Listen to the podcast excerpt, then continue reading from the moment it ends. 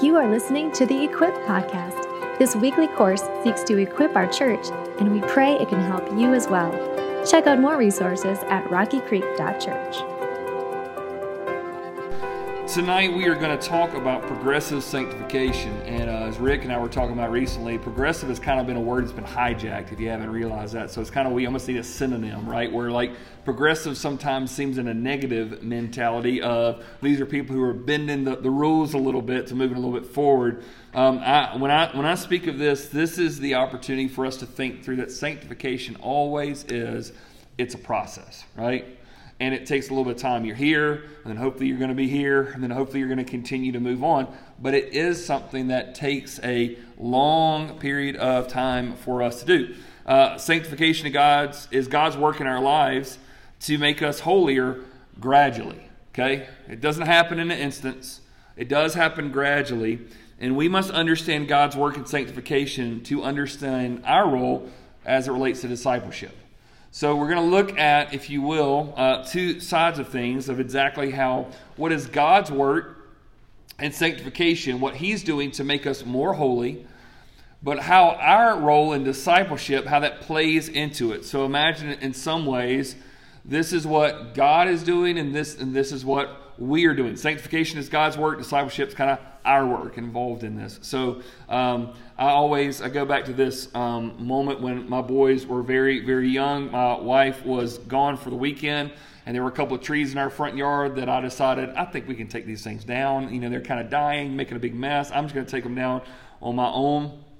Sounded awesome. Uh, and the, the boys were probably about four years old at the time and, uh, and so they, they come alongside help me. I get some other people to make sure that we're doing this right and doing that right. And we've got everything lined up. I remember we were getting it kind of set up to where this tree was going to fall, hopefully not on my neighbor's mailbox and all those kind of things, and working through it. He was sitting there watching the whole ordeal to see, make sure that uh, it didn't. Uh, and and so the boys are there with me, and so I remember I was in my truck, and they were going to stand outside, and I was going to try to pull with a chain to make sure the tree would tip a certain way. And, uh, but then I felt like it's just safer for them to be in the cab of the truck with me. I don't know why. I feel like instinct's going to make sure I protect myself. So I'd rather them be beside me than anywhere else in the yard. So y'all just stay with me. Probably a smart thing would have been to have them in a whole other zip code, but that's just not the way I operate. So um, anyway, I put them in the you know cab of the car. We pull the tree, it comes down. We you know start chopping it up, getting in sections and whatnot. Once again, they're four years old, right? They're um, in reality, it was probably more work for them to be involved, right, than actually help they were to me in that. Uh, but the aspect was that there were some times where I would say, Come over here and help me with this, lift it, right? Now, at their age, in reality, I could lift it, whatever it was, all by myself. I didn't need somebody else to, to lift the thing for me. But what was taking place was is that I was allowing them to help in that process. I was doing the heavy lifting, but they had their hands involved. And this is the way that I see the way that the role works of sanctification and discipleship. Sanctification is the heavy lifting that God's doing, right? He's picking up the load to make us more holy. But our role in this is discipleship of us to gradually become more like Jesus and to do what we need to to see our lives change. So let's look at the one goal of, of what one goal this looks like. And Tigner, would you mind going to that back door? I think somebody's trying to get in if you wouldn't mind. Thank you, bud. Um, one goal I want us to look at here together. Uh, God's goal, singular goal, if you think about what is He hoping to happen in our life, God's goal is to make us holy like what? Like He is holy.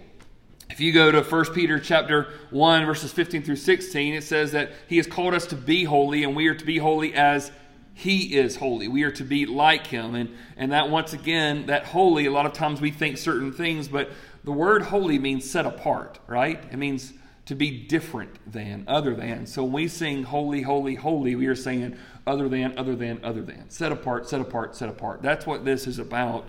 That our goal is, that God's goal is to make us holy like He is holy. And so through the gospel, we trust in Christ's holiness rather than attempting to prove our own. Okay? So, through the gospel, the good news of Jesus Christ, we trust in Christ's holiness and who he is and what he's done rather than attempting to prove our own. If you've ever tried to prove how holy you are, you can understand this. That's exhausting, okay? And it's pretty pitiful at, at the same thing, right? Uh, Isaiah says that our righteousness is filthy rags before the Lord. The good stuff that you try to do actually even reveals how messed up we are. And so through the gospel, we're not trying to gain holiness and what we do, we're trusting in Christ's holiness rather than attempting to prove our own. So Jesus went to the cross with our sin upon his what? His record. Uh, and we have been credited with his perfect performance upon our account. So this is the picture, right? He went to the cross with our sin upon his record, and we have been credited with his perfect performance upon our account. Um, the, the beauty of the gospel is this is that there's been an exchange of papers, if you will. Okay? We flunked, he aced it, and the papers got swapped. Mm-hmm. This is the picture of what the gospel is, which makes no sense, right? It, it doesn't. Uh, we flunked, he aced, he swapped the papers. So when I worked on uh, religion faculty at a university um, as an adjunct professor, which means I only teach one or two classes a semester, um, one of the things I remember one semester, I was teaching world religions.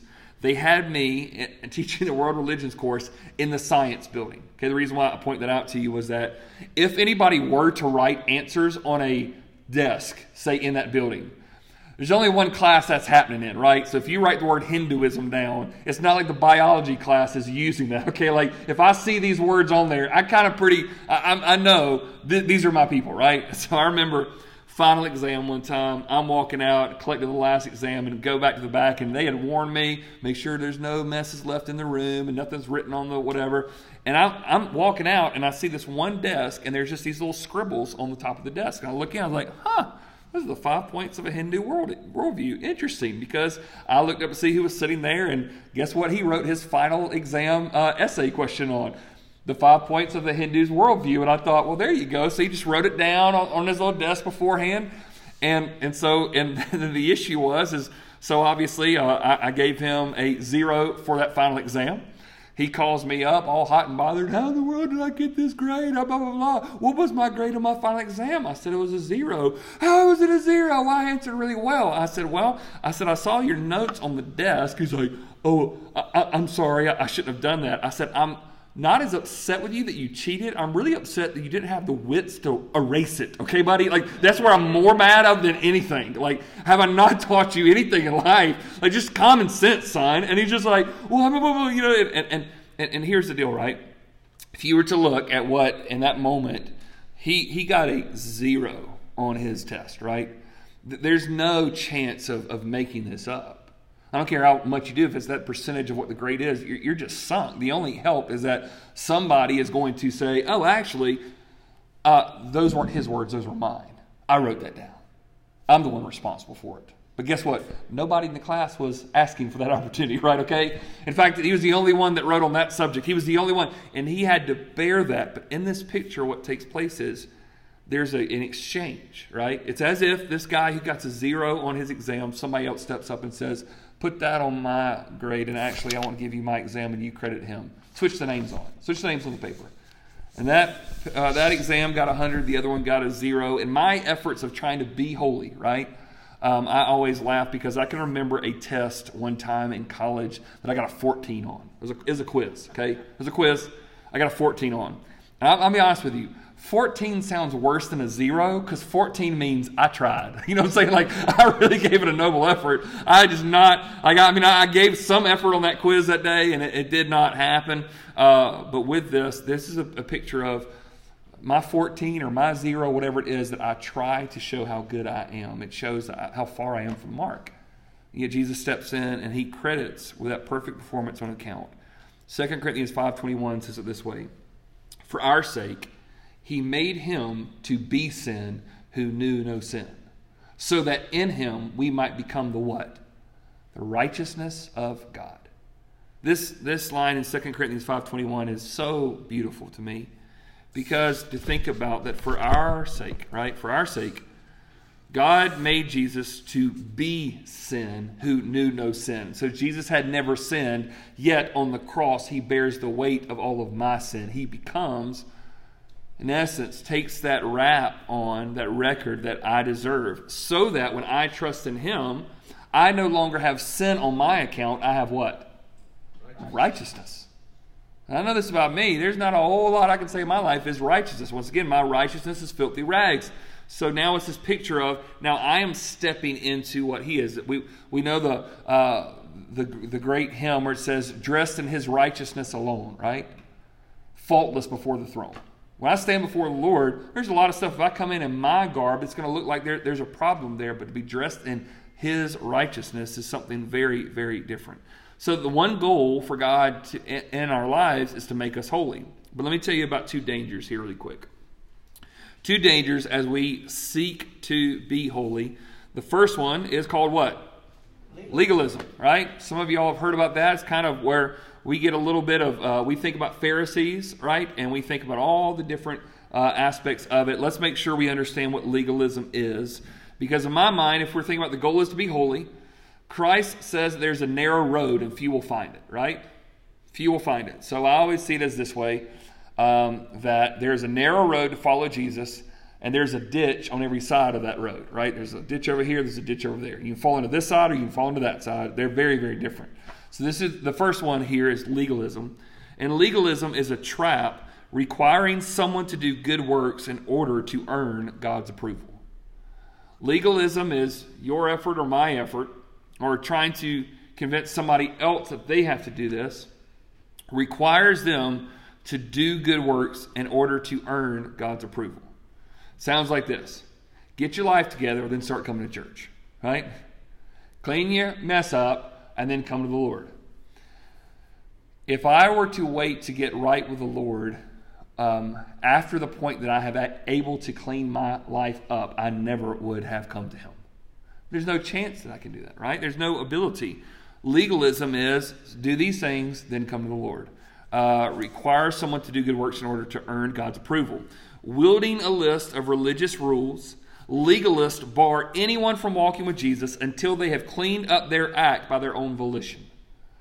The idea is this that Pharisees, legalists love to be able to give a bunch of religious rules and they bar anyone from walking with Jesus until they've cleaned up their own act by their own efforts, by their own volition, what they can do above all else. And so, what's crazy here is um, Jesus would mention these Pharisees. In fact, uh, Matthew chapter 23. I want us to, to, turn there for a brief moment, and you can write this reference down there in this section. But Matthew 23 is so very helpful to understanding because this is kind of when Jesus, as if he had not already frustrated the scribes and the Pharisees enough, he gives out seven woes to these people, these legalists, these Pharisees, of different things that they were doing in a religious context that were so against what the Lord's uh, work was in their life. So, now, by the way, Matthew 23, uh, get this in your head. Matthew 27, he dies. So we're getting close to the end here, okay? Uh, things are escalating here. Pharisees are out to get him. And in Matthew 23, 1, he says it this way Then Jesus said to the crowds and to his disciples, The scribes and the Pharisees sit on Moses' seat. So do and observe whatever they tell you, but not the works they do, for they preach but do not practice. That's a pretty hard word, is it not? Hey, you listen to their sermons. They're spot on. Just don't do anything they do, okay? Do exactly as they tell you, but don't follow their example. This is this is a problem. Look, look what it says, verse 4. They tie up heavy burdens hard to bear and lay them on people's shoulders, but they themselves are not willing to move them with their finger. They're putting extra, extra stuff on these people, more than what God even expects of them. Um, verse 5. They do all their deeds to be what? Seen by others. Look how holy I am. Look how righteous I am. Look how good I do things, right? Um, says they, they make their phylacteries broad and their fringes long. These are these kind of religious kind of garments that they would like to, to wear. Uh, they love the place of honor at feasts and the best seats in the synagogues and greetings in the marketplace and being called rabbi by others. Oh, rabbi, this. That's right. In fact, there, there are some people that I know that have, um, uh, have really commanded people to, when you call me, you make sure you call me by this religious title, right? They need the esteem, they need that approval. Um, he says, verse 8, You're not to be called rabbi, for you have one teacher, and you are all brothers, and call no man your father on earth, for you have one Father who is in heaven. Neither be called instructors, for you have one instructor, the Christ. The greatest among you shall be what? Your servant. Whoever exalts himself be humbled, and whoever humbles himself be exalted. But woe to you, scribes and Pharisees, hypocrites! For you shut the kingdom of heaven in people's faces, for you neither enter yourselves nor allow any allow those who would enter to go in. Woe to you, scribes and Pharisees, hypocrites, for you travel across sea and land to make a single proselyte. You're converting one person. And when he becomes a proselyte or a convert, you make him twice as much a child of hell as yourselves. Jesus is not looking to make friends at this moment, by the way, okay? Just so you know. Verse 16 Woe to you, blind guides, who say, If somebody swears by the temple, it's nothing, but if anybody swears by the gold of the temple, he is bound by his oath. You blind fools, which is greater, the gold or the temple that's made the gold sacred? And, and, it goes on through this whole paragraph here is talking about this. These people will make these um, promises to God that would let them reroute their responsibilities to other people. This is what this is about. Uh, go down to verse 23. What do you, scribes and Pharisees, hypocrite? For you tithe mint and dill and cumin and have neglected the weightier matters of the law, justice and mercy and faithfulness. These you ought to have done without neglecting the others. Now, if you think that sounds weird, it's because it is. They were actually tithing their spices and herbs. They were that specific and meticulous about, well, I got this. Let me tithe this to the Lord. He goes, You got that down? But you missed the bigger stuff justice and mercy and faithfulness. You got all your religious rules really nice and tidy. Um, verse 24, you blind guides straining out a gnat and swallowing a camel. In those days, they did not have purified aquafina bottles for them to drink water from. So these little filters they put in the water and they filter out gnats because if they'd swallow the gnats, they'd get whatever the gnat had and get sick and potentially die. So they actually had a filter that they would put all their water through and strain all the bugs out whatnot. Then they would drink their water. He goes, You filter out the gnat, but as you're doing so, it's like you're swallowing a camel. You get these tiny little insignificant portions of the commandments you have, but you miss the big picture of what God is doing. Uh, 25. Woe to you, scribes and Pharisees, hypocrites, for you clean the outside of the cup and the plate, but inside they are full of greed and self indulgence. You blind Pharisee, first clean the inside of the cup and the plate, and then the outside also may be clean. You look really nice and tidy on the outside, but I, I know your heart. Then he, that's not clear enough. Verse 27. Woe to you, scribes and Pharisees, hypocrites, for you are like whitewashed tombs, which outwardly appear beautiful, but within are full of dead people's bones and all uncleanliness. So you also outwardly appear righteous to others, but within you are full of hypocrisy and lawlessness. Now, I'll stop there.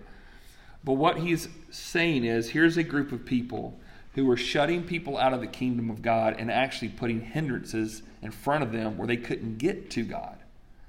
Um, this is a picture of why did Jesus go to worship service one day and turn tables over? Because people were sitting there in the place to say, if you want to meet with God, you got to buy our stuff before you get here. Jesus gets a whip, turns over table, and guarantee everybody's status update after that worship service was like, you've never seen anything like this before, right? Okay, it was it was something intense. And so what happens is, is that the, the danger of legalism falls in this place that while most legalists start with a conviction for holiness, that's where they start from Eventually, they find themselves even more strict than God's word.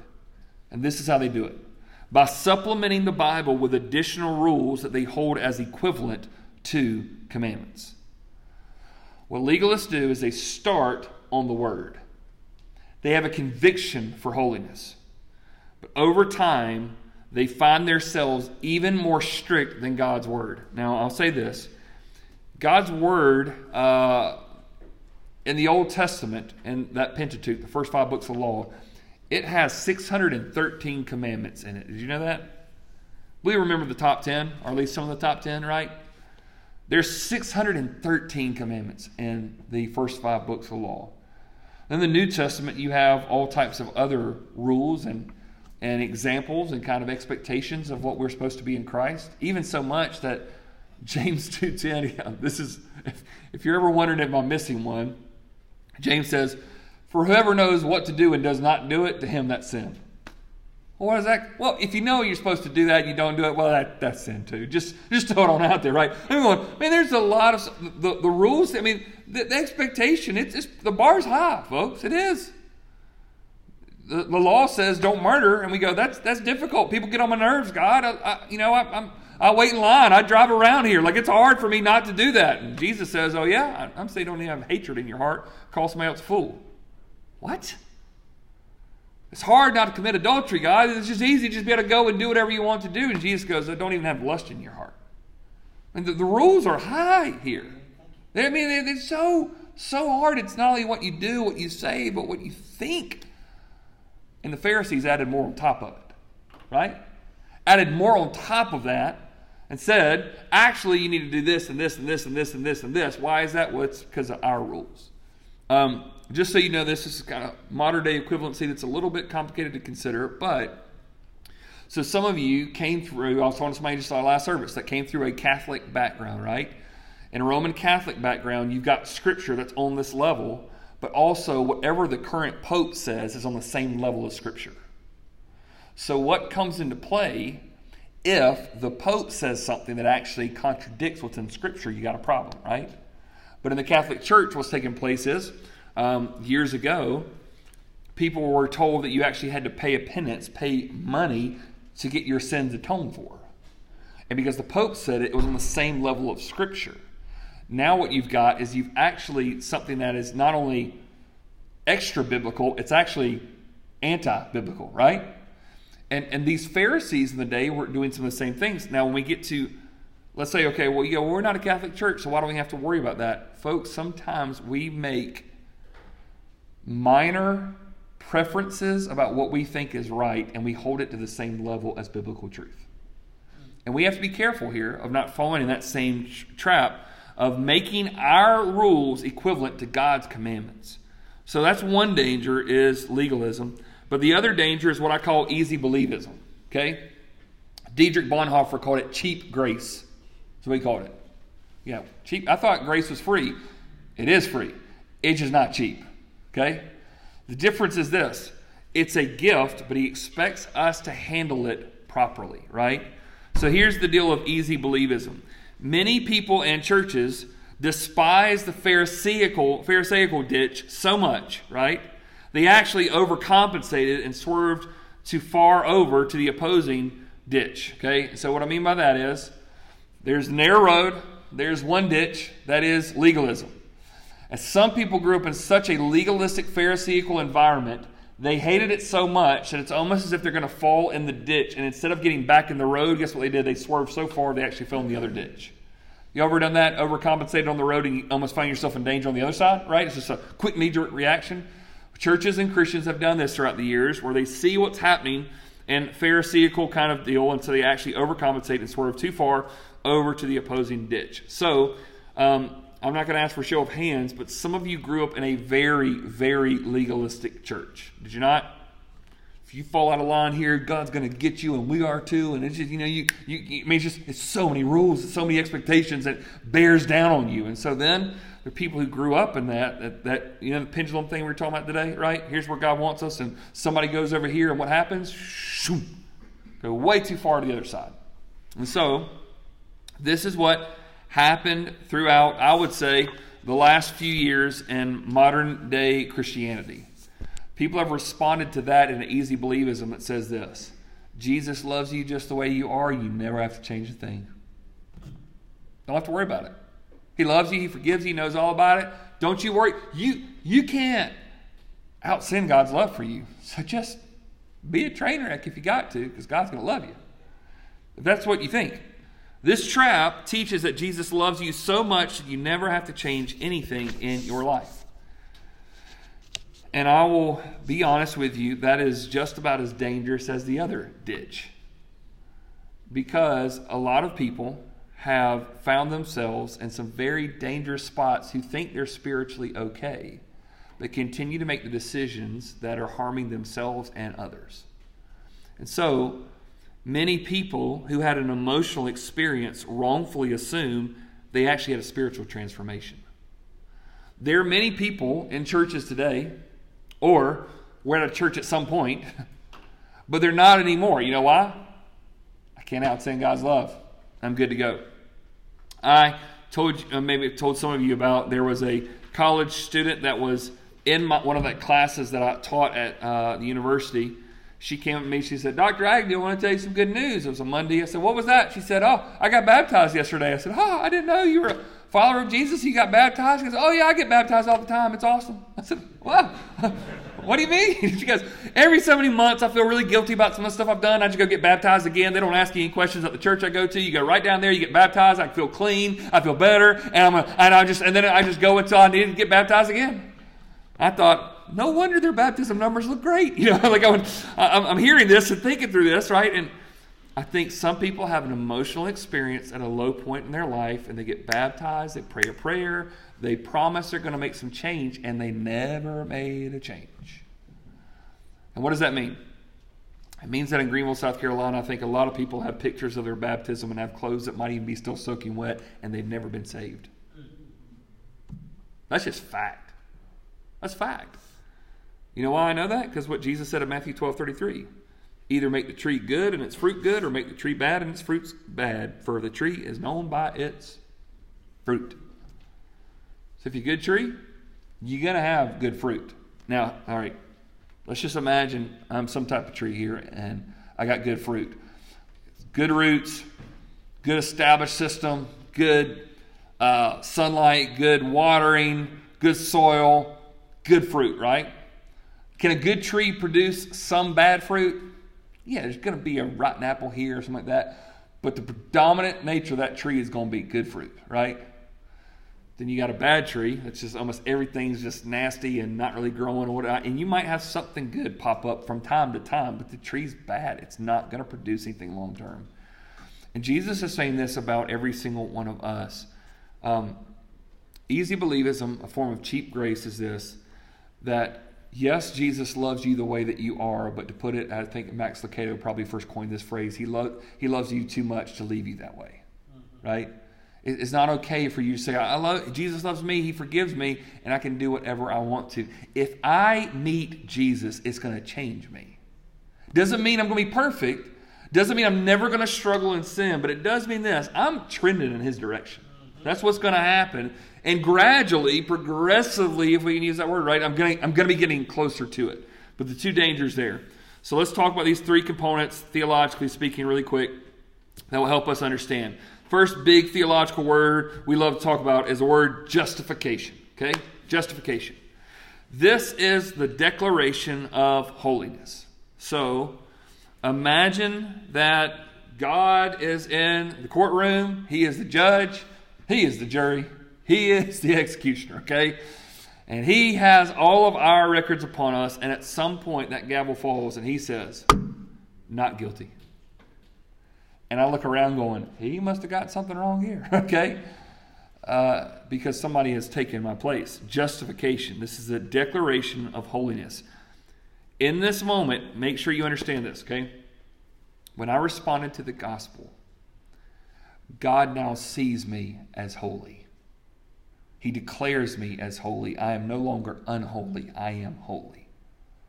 Now, I don't know about you, but the day that I got saved, the day that I got baptized, the day I got called into ministry, my best day, my holiest of days, I was not 100% holy. I don't know how you roll, but I know how I roll. There's never been a day where I've been 100% holy. But on that day, when I said I trust in Jesus, there was a different robe that was put upon me, and I was seen as holy. It was covered. So there's a declaration. Even it, right? Follow this. The record says I'm holy. If you watch me, you may not determine that exactly, right? The proof may not be all there yet, but in the court of God's law, I'm declared as holy. The moment that I respond to the gospel, God sees me as holy. Once you responded to the gospel, you were justified because Christ was willing to pay the sentencing for you. You're justified. It's paid. You're just before the Lord. Justice has been done because Christ paid the penalty for your sin. So that is no longer on the account. So, for my friend who I spoke with who told me that you have to work your way to heaven, and then I said, Do you believe in Jesus? Yes. Do you believe Jesus had to die on the cross? Yes. Why did he have to die on the cross if you have to work to pay that sin debt? He goes, I have no idea. And I said, Buddy, we've got to figure this one out. This is important, right? What happens in justification, your scandalous rap sheet has been dealt with, and you exit out of the courtroom without any offense of sin on your record. Jeremiah 31 34 says this He remembers our sins no more. He remembers our sins no more. Uh, the thought of this is mind boggling to me. Uh, if you have ever seen the movie Oh Brother, Where Art Thou? There's a moment where Delmar gets saved, if you've seen this, right? I would encourage you to watch the TV version where some of the language is edited out. When Delmar gets saved, he says, The preacher done said, My sins been washed away, right? The response is, Yeah, the state of Mississippi is not so easy. Didn't you knock over that Piggly Wiggly back over in Yazoo? Well, the preacher said that sin's been washed away too. Well, the preacher may have said it that you're okay with God, but that don't mean the government's not coming and looking for you, right? Now, now here's the picture, right? We may still have to bear the consequences of our sins on this earth, but in salvation, those sins don't follow us to heaven. We don't get there with a record of sin. We're justified. We're clean. We're declared holy. Now, that's the first component. Second component component is sanctification. Now, this is not the declaration of holiness. This is what I call the process of holiness, right? This is, well, I thought I was holy. Yeah, on paper, right, you're holy. In practice, not yet. So, sanctification is after you've responded to the gospel, now sanctify means make holy. So, sanctification is becoming more holy. So, if you think about it this way, Sanctification represents every critical day in between believing the gospel and beholding the Savior. So, I became a Christian at the age of seven. I believed the gospel. And there's coming a day one day where I will behold the Savior. But every day in between those two days, it's a day called sanctification, where it's a process of me becoming more holy over time. It's slow, it's exhausting. It's you make two steps forward and you make 14 steps back, but you keep going, right?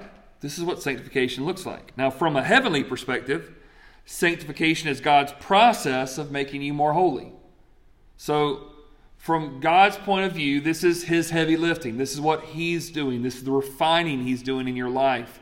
This is His Spirit empowering and enabling you to follow his instructions. This is him empowering you to point to Scripture to know the way that he wants you.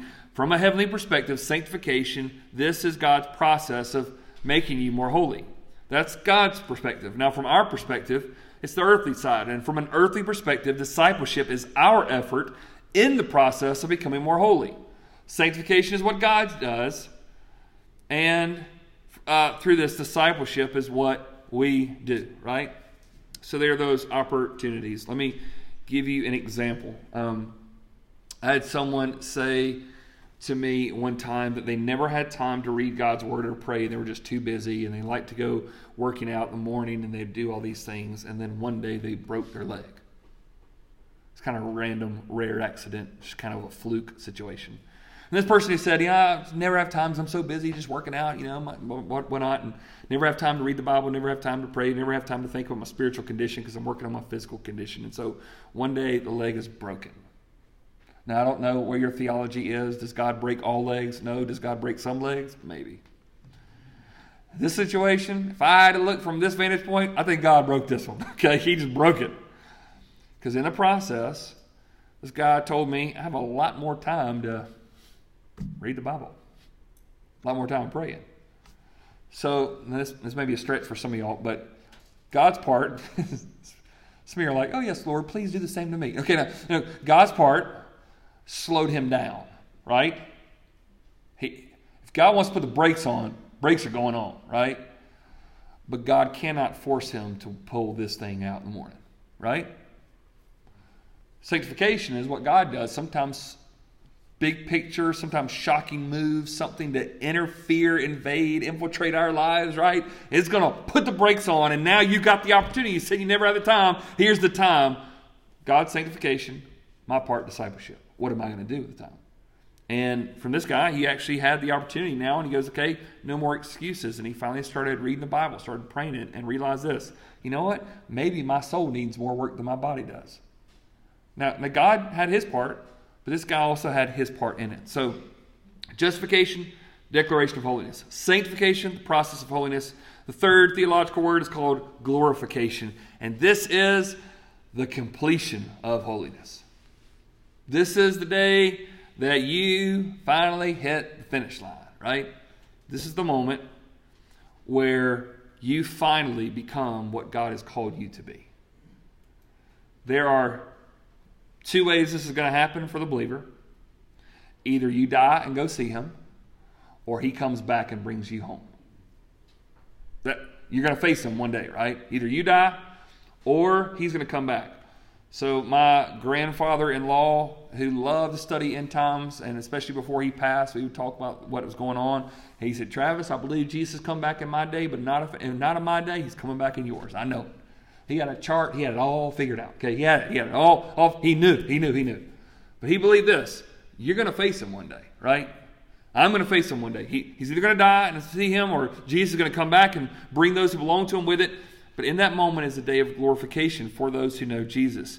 When you reach heaven, you are holy, holy, completely holy, not partially holy, not a few fringes left over, not a few weak spots. You are holy, holy, every aspect of you. Which causes some of us in our lowest moments just to say, Oh Lord Jesus, come quickly, right? Just come on back. Just, just help me get across that finish line. With eternity to enjoy, we say good riddance to the unholiness of our lives and that which is present in this current world. On the day of glorification, anything left in you unholy will be done and done away with. Ridden. How do I know that? Revelation 21 says that in heaven that he will wipe away the last tears from our eyes. We know sickness, no hurt, no pain, which means this we, we don't even sin there. So, the differences of these three things, understand it this way justification is entirely the work of God, and it happens in what? A moment. God's Spirit comes and turns that light bulb on. You say yes to Jesus. He beckons, say, Come follow Jesus, and you go, I'm in, right? And it's the work that God changes our heart in that moment, right? Um, let me ask you this question. So there's a picture uh, in John 11 where Jesus stands outside the door of Lazarus' tomb and he says, Lazarus, come forth. Let me ask you a question. What did Lazarus do to get his uh, dead heart beaten again? Nothing, right? Jesus goes, Get up. You know, he did nothing with that. And the reason why I think that's a picture, when God sent his gospel, his spirit comes in and steps outside the spiritual door of our hearts and says, Travis, rise up. My dead heart begins to beat again. It's his job, not mine. I come out the tomb, but he's the one who's given life to my, my body again. Entirely the work of God it happens in a moment. Glorification, on the other end, entirely the work of God, it happens in what? Moment. Twinkling of an eye a trumpet's going to sound or my last breath is hit. I'm going to see him face to face because I either go to him or he comes to me. And in a moment, I will see him and I will be like him. There will be no carryover. There will be no remedial stuff. There's no stay after class and let's do this again. Done. It's, it's, it's done. So justification, entirely the work of God, happens in a moment. Glorification, entirely the work of God, happens in a moment. Sanctification is entirely the work of God and us and that happens over a lifetime. Isn't it interesting that the only one of these three theological concepts that takes a long time is the one we're involved in? You know? when God justifies us, done. God glorifies us, done. Sanctification, yeah, this is going to take a few decades. And even after a few decades, we're going to be close to the finish line, and you're going to think, man, I think I ran 80 yards down the line. No, you just made it four. But we're a little closer, right? We got a long way to go, and Jesus is going to close that gap in that last moment. This is the process. And this is what has to happen within us. And the reason why I bring that is to the starting line of what sanctification and discipleship means for us. Salvation is the starting line and not the finishing line. And the biggest issue that we have done in the church, if we have completely flipped this, that we have told people that once they become saved, the job is over, they've been baptized, all their family can sigh a collective sigh of relief that they're not going to go to hell, and we just wash our hands and say, Job's done. Job's not done. In fact, according to the Great Commission, job's just getting started. It's not the starting line, It is the, it, it's not the finishing line, it's the starting line for us to go forward in Christ. So we talk greatly about, and I've said this to you guys a thousand times, we'll probably say it another thousand times before y'all tell me to be quiet about it. We talk in churches about making a profession of faith, and that is so important. But if there's a true profession of faith, there should be a true progression of faith. You say that you belong to Jesus one day, you, you call out, you raise your hand, you pray the prayer, you get baptized, you make a profession of faith. I'm unashamed. I'm going to tell all these people I belong to Jesus. If that's true, if that's legitimate, if that's authentic, if it's real, over time there will be a progression of faith. If there's not a progression of faith, I doubt if there was ever a profession of faith. There was an emotional experience, there was spiritual guilt, there was a semblance close to repentance, but I'm telling you, if you truly have professed Christ, you're going to progress as you go forward. And so, with that, this is what I want to encourage all of you because this is where it gets personal for a second. If anybody here is overwhelmed and tired that you ought to be further along than where you are right now, be encouraged. He's not done with you yet, right? He's not. There's still a little more ways to go. So, um, family and I had a wonderful few days at the beach from Monday to yesterday. Um, in fact, that was the thing I'd, I'd, actually prepared my sermon for today like a week and a half ago and didn't pull it out till last night. So I was like, I, I was just going to be off, off last week. I mean, just completely unplugged, just with whatever they wanted to do, and it was wonderful. But um, the problem is, is when you're at the beach, the room we were staying in had room darkening things, uh, shades or whatever. But at 5:30 in the morning, there's a little bit of sunlight that comes in. I'm like, I'm up, right? Okay, and nobody else is. Everybody else is asleep, and so I just like, ah, just restless, get up. So I decided to get up and start running. Some days I'd get up and run. I might go swimming or whatnot, and I'd keep coming back to the room. Everybody else is conked out. Finally, a few hours later, I couldn't walk anymore, and they were getting up. like, oh, yeah, was going to do something. I'm like, can we take a nap? Uh, that's typically how it happened, right? Um, but one morning, you know, you're but five, six, whatever, and if you start running around like around, you know, these roads around the beach, you, you come into contact with different people. And I'll never forget, I came running up behind this guy who, and he was in a get up, right? He had a tank top on. You tell he'd been really sunbathing out there and whatnot. And I could tell him, like, it's six in the morning. Why are you up unless you're working out? He wasn't working out. He was just posing. He had his, his, phone out. He was taking pictures of himself, whatnot. And I'm like, what are you doing? Like, nobody's going to press by you, okay? And he's just sitting there taking selfies, getting all this kind of stuff, whatever. He's taking a, you know, kind of slow, uh, slow stroll down the sidewalk, whatever. And, and then all of a sudden, it was just this beautiful moment. Um, this senior adult lady just passes him. She's just kind of jogging or whatever. He's like, oh, and these try, try, try start moving. And I'm just watching this go back and forth, right? Like he feels really bad at this moment. She's just leaving him in the dust, right? Okay. And he was all about looking like he was working out. He just wasn't working out. He was not doing anything. If he was sweating, it was because how many reps can I get my cell phone up and down? I guess. I don't know. He was exhausting himself with that. And then here's this other lady who's just saying, I'm not worried about cameras. I'm not worried about what other people say. I'm going to be healthy I'm going to keep working. And if you look at the, you know, where, where they are, probably it was probably harder for her to say this is going to be important, and yet, homegirl just smoking it. Okay, just like she's just going right. And I, I say that because I think a lot of times in church we are more consumed with the appearance that we are one thing than the actual work it takes to get there. We want everybody to think we are spiritually fit, and we're going to position ourselves in the right lighting so that people can see it. But the grind is this just getting up in the morning and working it out. You know? And it's slow. Some days knees hurt. Some days you're discouraged because you feel like, why am I sore here and I should be faster than this and so and so's faster than me. And you go, and yet you still keep going forward. So if tonight you're discouraged that you should be further along, you're in good company with people who still understand that holiness is a process. Be encouraged that God Almighty isn't through with you yet, and He is wholly committed to seeing you through it all. Philippians 1 6, Paul says it this way I am confident of this very thing, that He who began a good work in you will complete it. He will finish it. God finishes what He starts. He started a good work in you? It's awesome. He's not done yet. Ephesians 2:10 says, For we are his what? Workmanship created in Christ Jesus for good works, so that God prepared beforehand that we should walk in them. For us today, we are called to continue going forward. So if you're not there yet, that just means that He's just continuing to work on you. Once a person is saved by grace through faith, the journey is just getting started. Ephesians 2 says, For it is by grace you've been saved through faith. It is not your own doing, it is the work of God, not a result of works, so that no one may boast. For we are his workmanship created in Christ Jesus for good works, which God prepared beforehand that we should walk with them. We are not saved by good works, we are saved for good works. See that?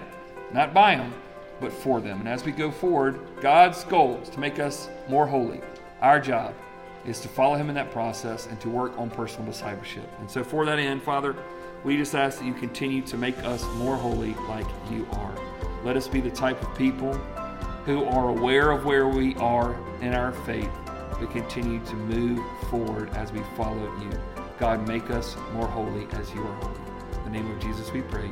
Amen. Thanks, y'all. Thank you for listening to the Equip Podcast. Make sure to check out rockycreek.church for complete notes and additional resources. You can also subscribe to this podcast and get weekly courses delivered to you. We hope to equip you for the work of the ministry.